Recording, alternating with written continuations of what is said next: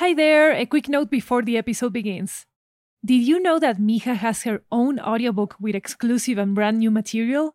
It's called Mija Podcast, the audiobook, an exclusive and never before heard collection of memoirs and reflections by her creator, Lory Martinez, about what it meant to turn her own migration story into a fiction series.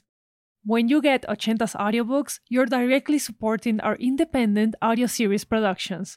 You can find it on Libro.fm, Apple Books, Google Play, Storytel, BookBeat, and on your favorite audiobooks app. Also available in Spanish and French.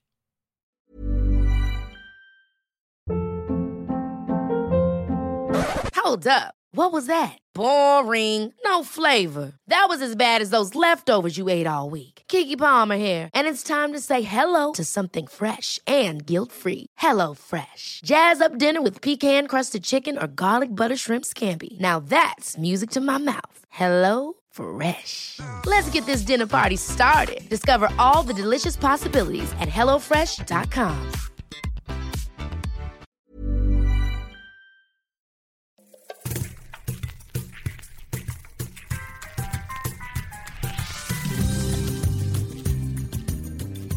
Bienvenidos and welcome to Mija on the Mic, where me, Mija, interviews daughters of immigrants who are making moves in their industries around the world. Today, I'm so excited to invite author and journalist Carmen Rita Wong. You are an American radio, television, and online journalist, personal finance expert, and author of the brand new book, Why Didn't You Tell Me, which is a huge page turner. I'm so excited to talk about it. It explores her journey to finding out more about her cultural origins after the passing of her mother. So, thank you, Carmen, for joining me on the podcast today. Let's begin with what is why didn't you tell me? We have to get to the juicy stuff first because it's it's yeah. Well, first of all, thank you so much for having me. What a wonderful, wonderful podcast me has on the mic because it's just yeah. If there was one book that was about being a Mija and having this one, this is it. Um, my mother kept a lot of secrets. Uh, one of them is, of course, uh, my origins. Where did I come from? Um, in the terms of you know who my father is and the whole story behind who she was back then when she made a decision to essentially raise me um, Dominican Chinese, Dominicana in China, and she was Dominican, and Papi Wong was, was Chinese immigrant, both immigrants, arranged marriage, and I was raised a Wong. I was raised China Latina, and for 31 years. And when she got sick with cancer fairly young, in her 50s, I discovered that he was not my biological father. Um, and when I confronted her about it, she made up another story. And that was the story I lived with for another 10 years until that crazy thing called DNA testing came about. and I found out it was somebody else completely. So it's as much a book about, you know, it's not a book about me finding a father. It's a book about, I have plenty of those. It's a book about discovering my mother as her but not as her daughter, as her daughter and not. I had to see her as a full human being. I had to kind of do this psychological detective work to figure out why would she do something like that? Why would she do something that was incredibly painful because my origins didn't weren't just as easy as father and mother. It was also about race, about identity, uh, then another, a stepfather, and about his race and his identity. And it was it was so messy and painful, and I needed to understand it. And in discovering who she was as a person, I also discovered myself.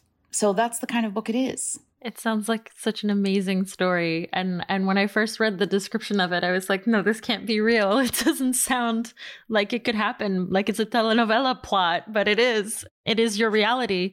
I would like to just start off with you know you're a finance reporter it's not something that you're you know specializing in you're not necessarily doing stories about race and culture like this so i would love to kind of talk about how you shifted into this thinking into this kind of discourse that you now had to kind of create with their personal story so you know how was that shift for you and what did it feel like to own your story like this yeah, well, there's two things that have always been there. One is who I am and my identity, of course, um, and my uh, my voice. I've always had one in the sense I've always been a pain in the ass for people, um, but I've always been questioning things. And two, I've always been a writer. I started out uh, covering finance at Money Magazine and Fortune. So, you know, in the late 90s, if you can believe it. So I had a career of about 20 years in media covering finance. Um, that included, you know, hosting my own TV show. And I also wrote advice columns. So the writing was always there. You know, moving out of that career, I did well. It was great. Um, but moving on into writing and writing something so personal. And part of the reason why, you know, I had a couple of advice books, I had a couple very lovely, salacious novels that I did as an experiment just to see if I could just do it and have fun. Basically, writing a couple telenovelas, which was great. I was like, okay, I'm going to do something so big and so personal that, you know, this is going to be, you know, if you're going to enter the room, you might as well enter, you know, full out. So that's what I did. And I've always wanted to write this story. And I'll tell you why. I mean, the impetus was I was that little kid who had a very difficult home life. So I just found solace in libraries, in other people's stories, whether they were real or fake or not, just stories. And I looked in those shelves and I was like, we are not there. Women aren't there. Latina, Asian, Black, we're not there. LGBTQ, I just didn't see us. And I said, well, wait a second. Like, you know, we're American stories. Why don't we hear about our stories? So it became this thing that was always in the back of my head. I wanted to see more of our stories and the belief that my story, as complicated as it seems and dramatic and all that, Guadalupe was a piece of work, is a very typical American story. I have heard from so many people that their parents kept secrets, they're another race, they have another father, they have another this, they have another Millions of people share my story and millions more if you just broaden it out to being, you know, an immigrant, the first born in this country. Huge, right? So I just wanted to add to that and just another layer of, you know what? I'm sure other people share similarities with me. And I was right. Thank goodness. Oh my gosh, definitely. I remember reading the again the the synopsis and I was like, yeah, but this isn't so foreign. I feel like I've heard a lot of stories recently about the DNA testing being big part of these kind of conversations around our origins. And it's so wild to think that, you know, a couple years back we couldn't have even imagined, fathomed that. Speaking of the past, I would love for you to kind of tell us about the young Carmen Rita Wong growing up. What was your childhood like with those blending of cultures? Well, it was very rich, not financially, but culturally, very rich. So um, I started, we were in Harlem with a ton of, of Dominican family that had come, you know, after the wars. So uptown was Dominicana land, and my cousins were there, and tias, and just so many people.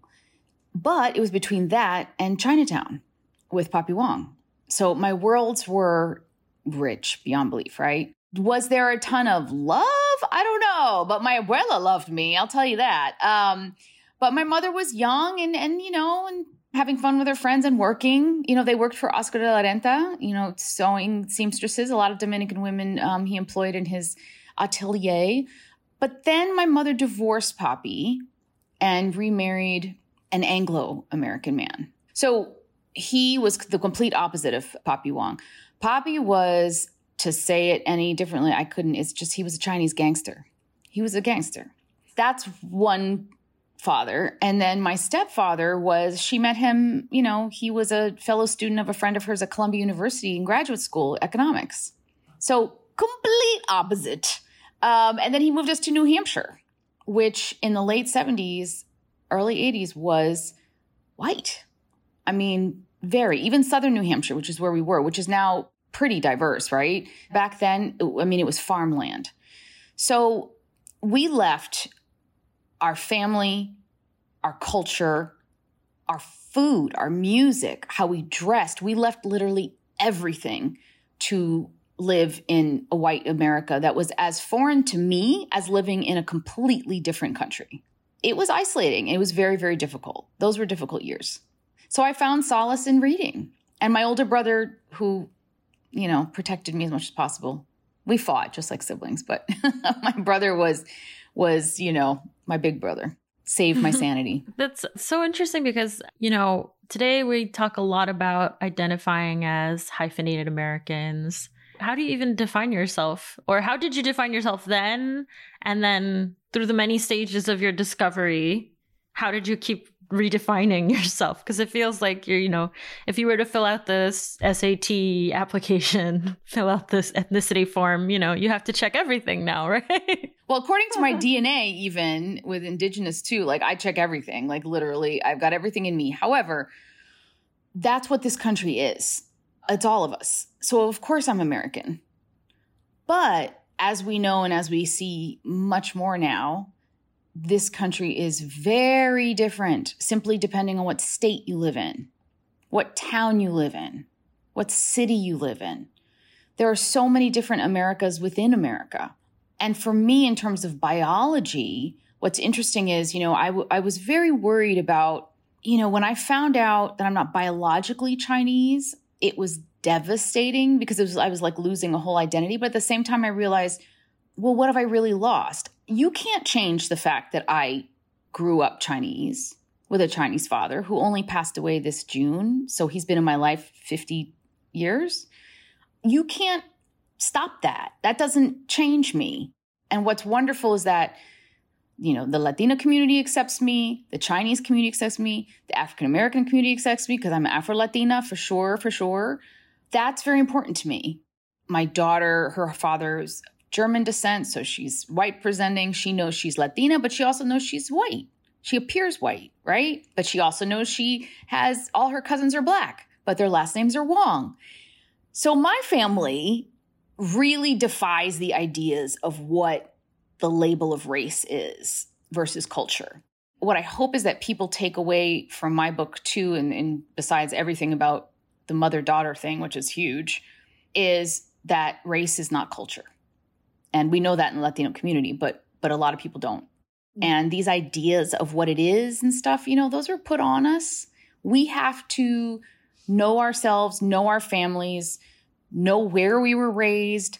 I think it's important to not let people tell you who you are. Yeah, you're a citizen of the world in that sense. I always have the same kind of conversation because I'm Colombian American living in France and my husband's French. And so I have this whole thing of what are you now? and so I just say, I'm a New Yorker. I'm from Queens. Yeah. I mean, if people, thankfully, I don't get that question anymore because I was probably just too grown, but like nobody's just like, oh, what are you? I mean, and also it depends on who's asking me because I believe that that's like a really loaded question that's full of projections. People love mm. to just project stuff on you. I've had people really, you know, covering finance for so many years, they get these, you know, finance bros think they know everything, you know, and it's like, you know, what are you? And I'm, I'm like, um, I'm Afro Latina Chinese New Yorker, you know? And they're like, well, you don't look like this to me. You look like that. You don't get to tell the world what it is, right? So yeah. if you're asking me because you're genuinely curious, fabulous. If you're asking me because you want to pin me down so that you can be, you can tell me what my identity is, absolutely not. And that's so hard, right? Because these days, I think I mean, coming up in a multicultural community like that, you don't ask yourself these questions because it's only when you exit that space that you get confronted with the fact that not everywhere is this diverse, not everywhere is, you know, having this kind of mix of communities and, and races and cultures. Not everywhere will have, you know, the Chinese Cuban restaurant. It's not Washington Heights, like everywhere. But, you know, that's, I completely understand how difficult that shift must have been for you. And so I do want to get into your many dads that you have. but before that, I want to talk about your mother because, you know, this show is is a lot about our relationship with our families and how they shape who we are and how they pass on their cultures to us. So, how was that relationship with your mom? You know, how was Spanish in your household? What was the what was the thing that kind of dominated your your everyday? What culture? I mi español es terrible, mira, because I have not been able to practice as much, you know, once on uh, my family's passed and I haven't been able to travel during the pandemic. So I'm rusty, but Spanish was my first language. Well, when we moved to New Hampshire, they didn't teach Spanish in school, and my new Anglo father did not allow my mother to speak Spanish in the house. It was that whole idea of melting pot assimilation. So I lost my Spanish. The nuns in school only taught French. So I took eight years of French. Je parle français peu. so I can understand French. I can, it really helped with the Spanish, by the way, because I didn't took Spanish in school, but they have similar structure. So it's very interesting how language can kind of go over time. And then I can travel in Italy and somehow understand because I have all these other languages. But the thing about was more so about just the culture of being Dominican. You know, it was very much the culture of being Latina. I was raised with beauty pageants. My mother put me in beauty pageants. We watched beauty pageants. Unfortunately, because boy, does that give you body dysmorphia. Um, but, you know, it was, um, she wasn't allowed to cook the food anymore. But thank God we, we drove back to New York often because she was very homesick. And I thank God that I had that childhood there with the family because I think it's one of the most precious things of my life. It fills my heart, even if, you know, my heart wasn't filled necessarily by love. Like I said, abuela was, was it, but just being surrounded by women of all different colors, families that were made of hodgepodges of, you know, cousins or siblings that w- weren't related, but maybe were related. Like we didn't know. I mean, that was very Dominican thing. Like you took in people you didn't know. We were my grandfather's second family. You know, like he had a wife and kids he, he put in the Bronx, but he lived with abuela, who was his second partner. But it was also the food. It was also the music. It was a way of living that was just very vibrant and rich and expressive. And that I never lost. I'm curious about how that community shaped so much of the connections that you could make when your mother passed. You know, how was the that experience of making all of these discoveries within that community? Because um, I imagine you weren't alone, thanks to that. The rest of your family kind of no, supporting that alone. question. Really? Oh, yeah, no. My mother was ostracized by the family. When she moved to New Hampshire, she became pretty cut off. I mean, she talked to cousins and all that stuff, but we became very cut off. And then they decided, you know, my cousins decided that we started talking too white, dressing too white. Uh, you know, this, that, the other thing that that she thought she was my mother thought she was better than everybody else. Blah blah blah blah. You know, all of this business. She was raising us very because then I had four younger sisters after to be very accomplished. So it was all about college. Her family felt that that was aggressively American, aggressively white. And it wasn't right that she was raising me to go to college instead of getting married and having children. And to this day, a lot of the family still feels that way. And it's fine. Like, but that's part of the culture that um, frankly, I'm glad she didn't. And not because I looked down on it, because she gave us choices in many ways. Even though I didn't feel like I had a choice, trust me, she would have killed me, skinned me alive if I did not go to college.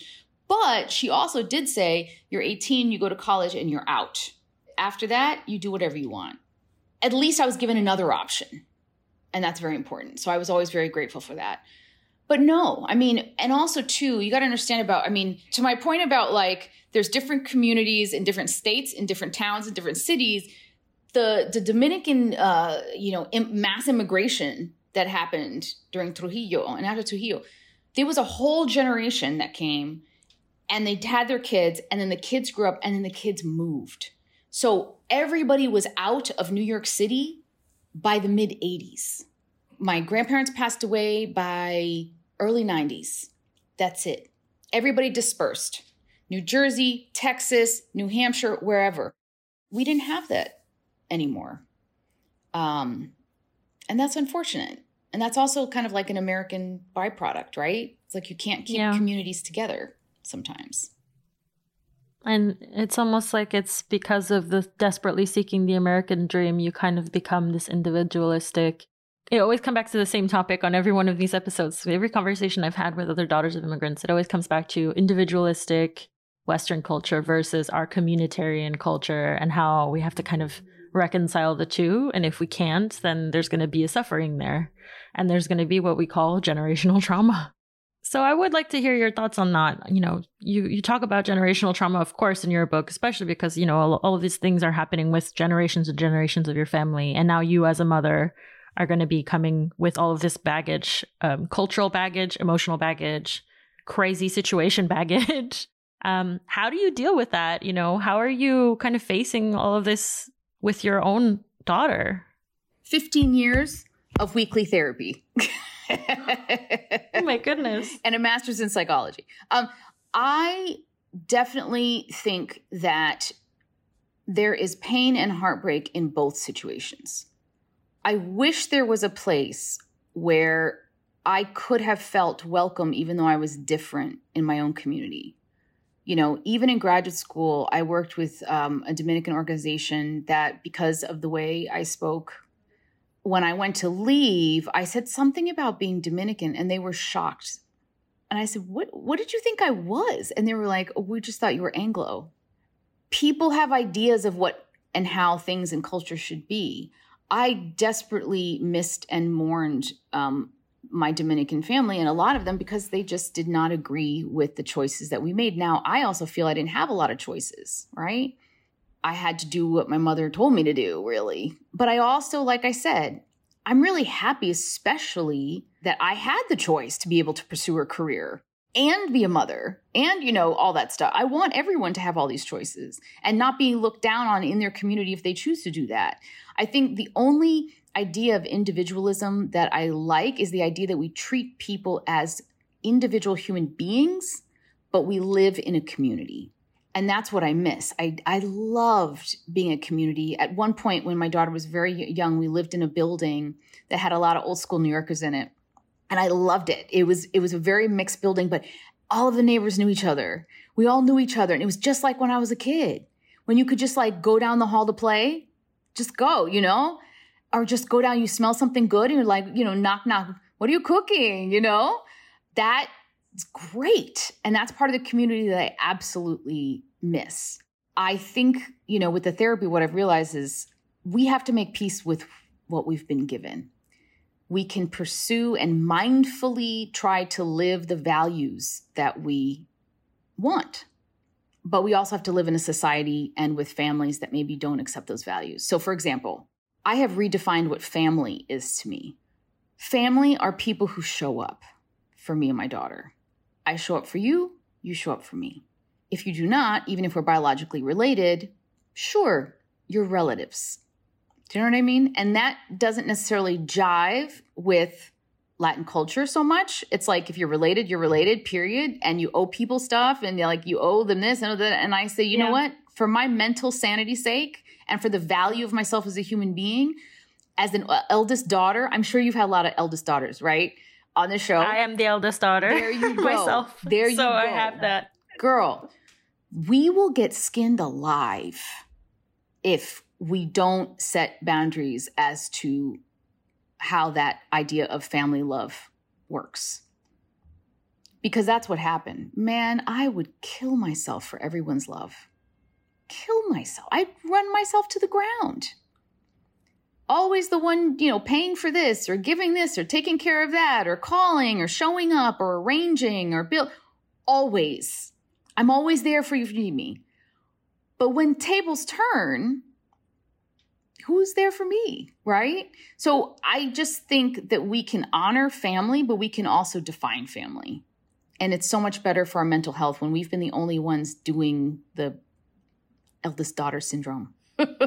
yeah, yeah, and when you have all of those responsibilities on your shoulders and you, you know, decide that to choose wellness and to choose your own happiness, it can be hard to accept. You said your own and then I'm like, well, there's the individual's part, right?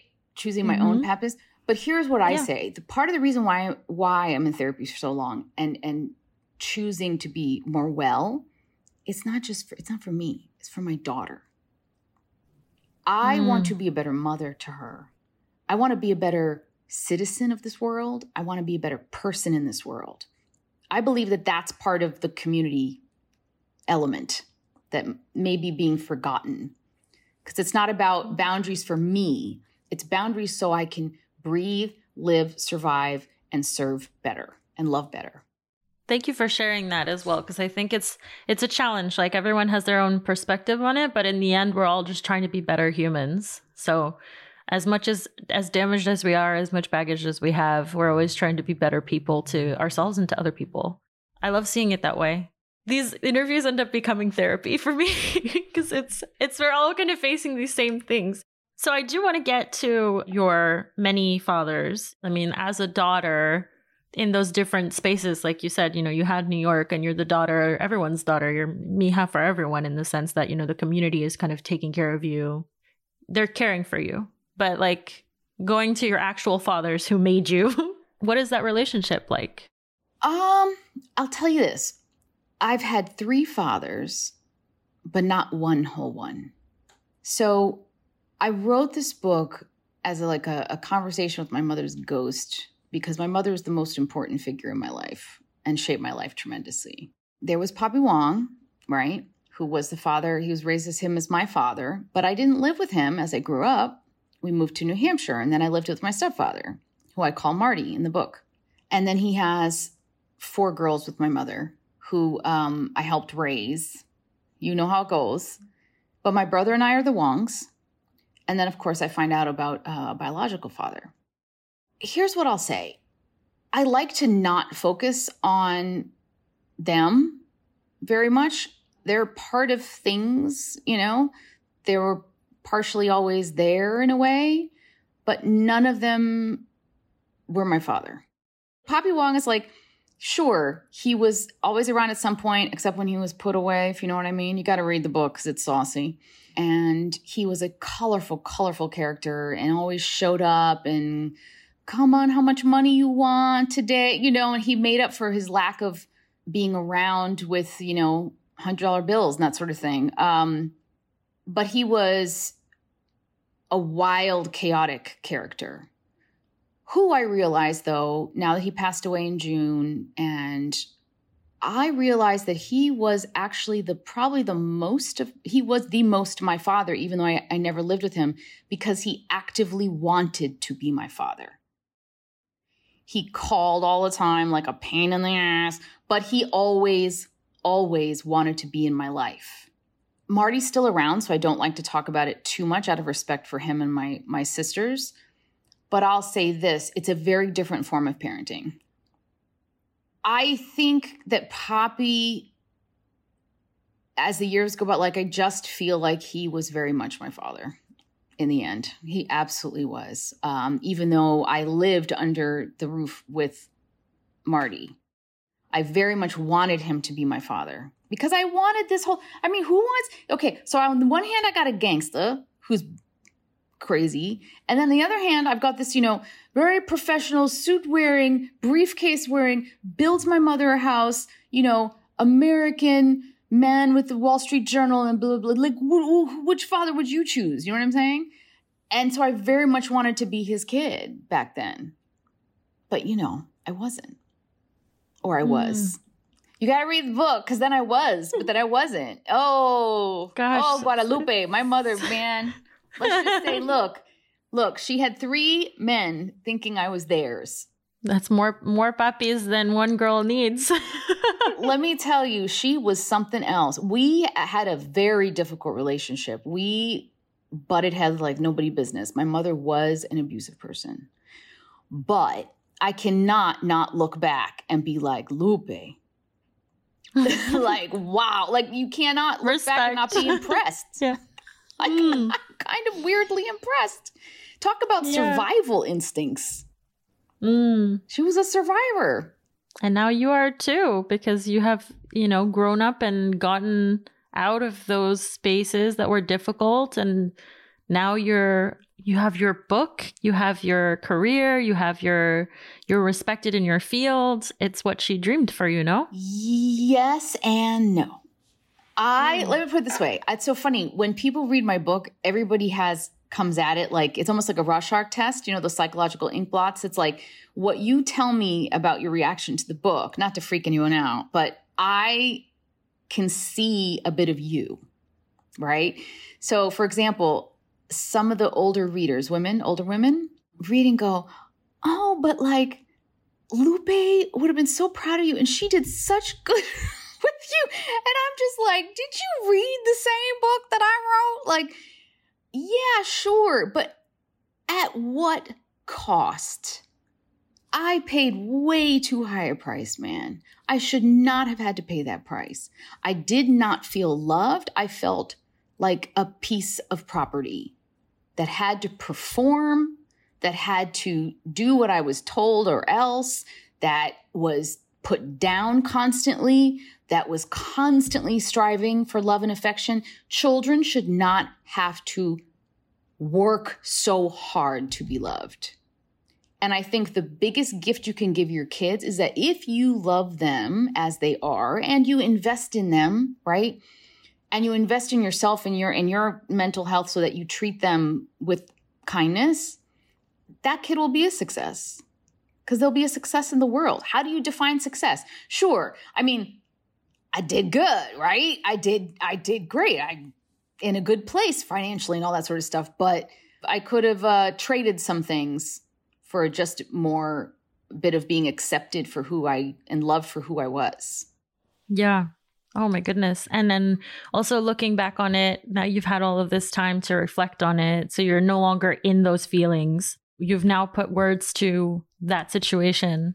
What does that feel like? I think like a lot of the time, like you said, it depends on what stage of the journey you're on. It depends if you're an older person who is going to see it as, oh, you're proud of your kid. Or if you're somebody who is you know, in the moment of I'm struggling with my family and kind of going away from it, what does it feel like now to be able to, ha- you know, be in your power and then put those words to the page and be open about it? I definitely set out what I, I, I did what I set out to do, and I've heard back from um, so many wonderful people who have said, "You've helped me think about my relationship with my mom differently. You've helped me see things differently with my mother. You've helped me see that I'm not alone in my relationship with my mother. Those things are are huge and it's funny when my publisher first bought my book, she's she's also a mom, also a woman of color, and she was like this book is going to help so many grown daughters with their mothers. and I was like, I hope so. You think? I hope so. And I'm like, yes, that's what I'm hearing. That makes me so happy. It fills my heart because it's easy for me, easier for me now that she's been gone for 20 years, almost 20 years, right? I remember what it was like to live in it. It's painful. So I'm happy that it's out there. I'm also hoping, like, that I'm helping people understand that you don't have to forgive, but what you can do is you can understand, and that'll bring you peace too. So I don't necessarily forgive my mother or my father's because they haven't apologized. And I've given my fathers opportunities to do so, and they've not. And they haven't changed behavior. And when I confronted my mother before she died, she told me a whole nother lie. Now, I know why she did it. It was survival on her part. And I go into that in the book and you can you can see why I did why she did it and why, you know, I accepted it. But to see her as that human being who made those decisions, not as my mother, but as a scared, desperate human being. That has helped my peace. Like so much, I can't even tell you. I am at peace with her. I can now talk to her like a human being as opposed to be screaming in my head. You know? It's like, even if your mother's still around, you're like, oh God, oh, Dios mío, da, da, da. you know, you're like, um, but now I can even just be very just calm talking with her spirit, you know? Yeah, you've come to that place of healing. That's beautiful. We're going to come to the end of this section of the interview. We always do like a speed round of questions, um, fun things like cultural things. But before we get to that, I do want to hear um, maybe if you can share an anecdote, because on Mija podcast, basically the structure of the show is a fictionalized novella, uh, which is largely based on my own family's immigration experience. So I I hear you. I fictionalized it so that I could almost tell the stories we tell ourselves without feeling like I couldn't, you know, I didn't need to fact check everything that I was telling. I wanted to really tell the story in the the most the best way, let's say. And so what we do is basically kind of do these kind of vignettes with those anecdotes, like a audio photo album moment. I don't know if you you had like anything that immediately came to mind when I ask, okay, what is an anecdote that kind of defines your experience in some way as a child. I describe this in the book. So, Papi used to come pick us up, my brother and I, on the weekends from our apartment up in Harlem. And he drove this big, crazy car, a gangster car. And he'd pick us up um, to take us out to fancy dinners on the weekends in Chinatown, mostly to show us off to his bosses uh, or his colleagues. And my brother and I would get all dressed up. And Abuela would make me the cutest little outfits from like remnants from the salon. And she made me this little fur chubby coat out of remnants. And I had little go go boots. And my older brother was all dressed up in his little suit. And he'd pick us up and we'd, uh, you know, be weaving through these huge restaurants, huge with like white tablecloths and a dais in the back and red and gold everywhere. And he was such a charmer. He'd be going through saying hi to, ah, yeah, da, da, da, you know, hey, and then and speaking in, in Mandarin. And we'd just be weaving through these two little like brown kids who did not look Chinese at all. And just in wonder, dressed up in our Dominicanness, uh, in a, living in this, and then coming into this Chinese world. And he would bring us up to the dais where the boss was and show us off. And he used to tease me when we were at dinner. My favorite dish was like this whole steamed sea bass and I could use chopsticks from, you know, day one. My favorite, favorite foods were mango and this steamed ginger bass. And he would tease me about, like, he'd take the eyeball and he'd, he'd bring it over to me and be like, eat the eyeball so you could see underwater. You know, it was disgusting. I'd be like, no, no. But it was beautiful to know where we would go to sleep at night, which is uptown with our Dominican family, but be sitting there with our Chinese father with everyone chattering uh, in Chinese around us and eating this incredible food. It's beautiful worlds. Oh, thank you for sharing that. That is beautiful. All right. Now we are coming to an end, so I'm going to do the Mija speed round questions. Uh, you just have to answer like first thing that comes to your mind, okay? So, what language do you swear in when you accidentally touch a hot plate? Oi, Spanish. What's your favorite food? Oh my gosh all sorts of things. Um, Dominican, mango, Chinese, uh, whole ginger sea bass, um, American or Mexican food. Love Mexican food. Love, love, love, love, love, love. All of it. I put Tajín on everything. Oh, love that. All right. Song that you've had in your head this week. Oh my gosh, I just saw Janet Jackson last night. So I've been listening to is Janet Jackson all week. So that's what's been in my head. And my daughter was in Into the Woods for her high school performance. So before that, it was a full week of Into the Woods. Amazing. All right. What is your last Google search that you are comfortable sharing? I don't even know. I don't even know what my last Google search was. Like, this is like not my research week. You caught me on a on a non research week. Um, but usually I'm Googling some crazy things like, um, I don't know, like for my next book, uh, which covering some people in the, in the civil rights and, and, um, feminist rights movement. So it's like all that stuff from the 70s. All right. What is the most embarrassing dream that you had for yourself when you were growing up? Oh my gosh. Oh, I just, I wanted to be an actor and a dancer. I wanted to be a solid gold dancer everybody who's a certain age knows what solid go google solid gold dancers and you will see that's what i was raised on and these dancers were incredible and oof i was in love i thought i was going to be a solid gold dancer and what was your biggest dream that maybe you could say that you accomplished oh this book and i am not mm. just being a salesperson this telling my story, feeling like I have a story to tell and it's important enough to tell and that it can touch people and that it's an American story. Oof. It's huge mm. because hosting and co creating and co writing my own daily national TV show, I thought that was a big deal. This feels so much more because it's just me. I'm so happy to be in libraries those libraries that I lived in as a kid. Oh, makes me so happy. Oh. All right, that's it. Thank you so much for your time, Carmen. Now tell us where we can find you, where we can find your book. Is the audiobook out? There's an audiobook, right? Yes. So yes, it's everything. You can get digital, you can audio. However, the hardcover is the only one that has the great pictures in it. Um, but my paperback comes out this summer soon, so it's accessible to everyone. And I read the audio. Um, I'm at carmenritawong.com. and you can get the Spanish language version, Español también, um, mm. and Instagram at Carmen Rita Wong. Amazing. Oh, last thing. What is your advice to other mijas who kind of want to learn more about their origins, make peace with their origins? Do seek out help. Do seek out great therapy.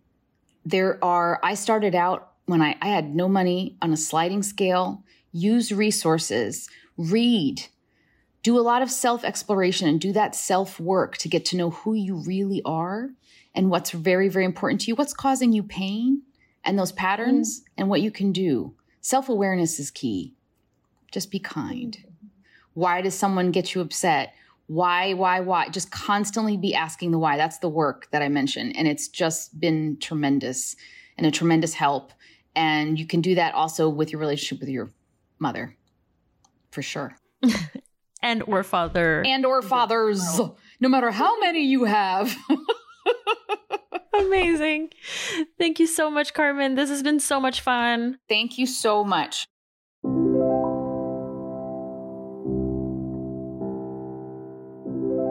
Thanks for listening. This is Mija on the Mic, a season of reflection on our shared experiences as daughters of immigrants. Over the next couple of weeks, I'll be sharing stories like these and inviting guests to share theirs. Follow us on Instagram at Mija Podcast, that's M I J A Podcast, and leave us a note if you like this story. Tune in every Wednesday for a new episode. This is a production of Studio Ochenta, a Latina owned multilingual podcast studio dedicated to raising voices across cultures. For more from Studio Ochenta, follow us at Ochenta Podcasts on Instagram. That's O C H E N T A podcast with an S on Instagram. P.S. Don't forget this season is also about you. If you have a story you'd like to share, or if you'd like to be a guest on the show, I invite you to reach out on Instagram at Mija Podcast and leave us a message with a short story or memory of yours that warms your heart. We'll read it out loud on the show. Hasta pronto. Ciao.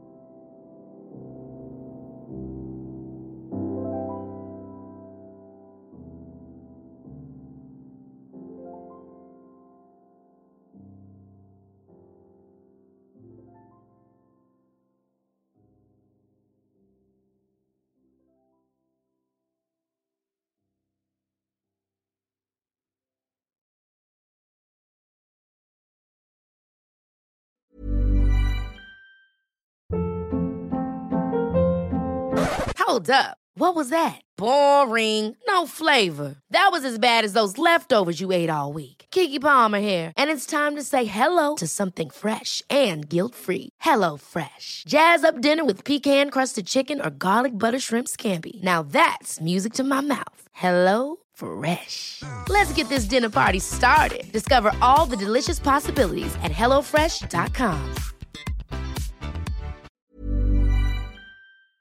Did you know that Mija has her own audiobook with exclusive and brand new material? It's called Mija Podcast, the audiobook, an exclusive and never before heard collection of memoirs and reflections by her creator, Lory Martinez, about what it meant to turn her own migration story into a fiction series. When you get Ochenta's audiobooks, you're directly supporting our independent audio series productions. You can find it on Libro.fm, Apple Books, Google Play, Storytel, BookBeat, and on your favorite audiobooks app. Also available in Spanish and French.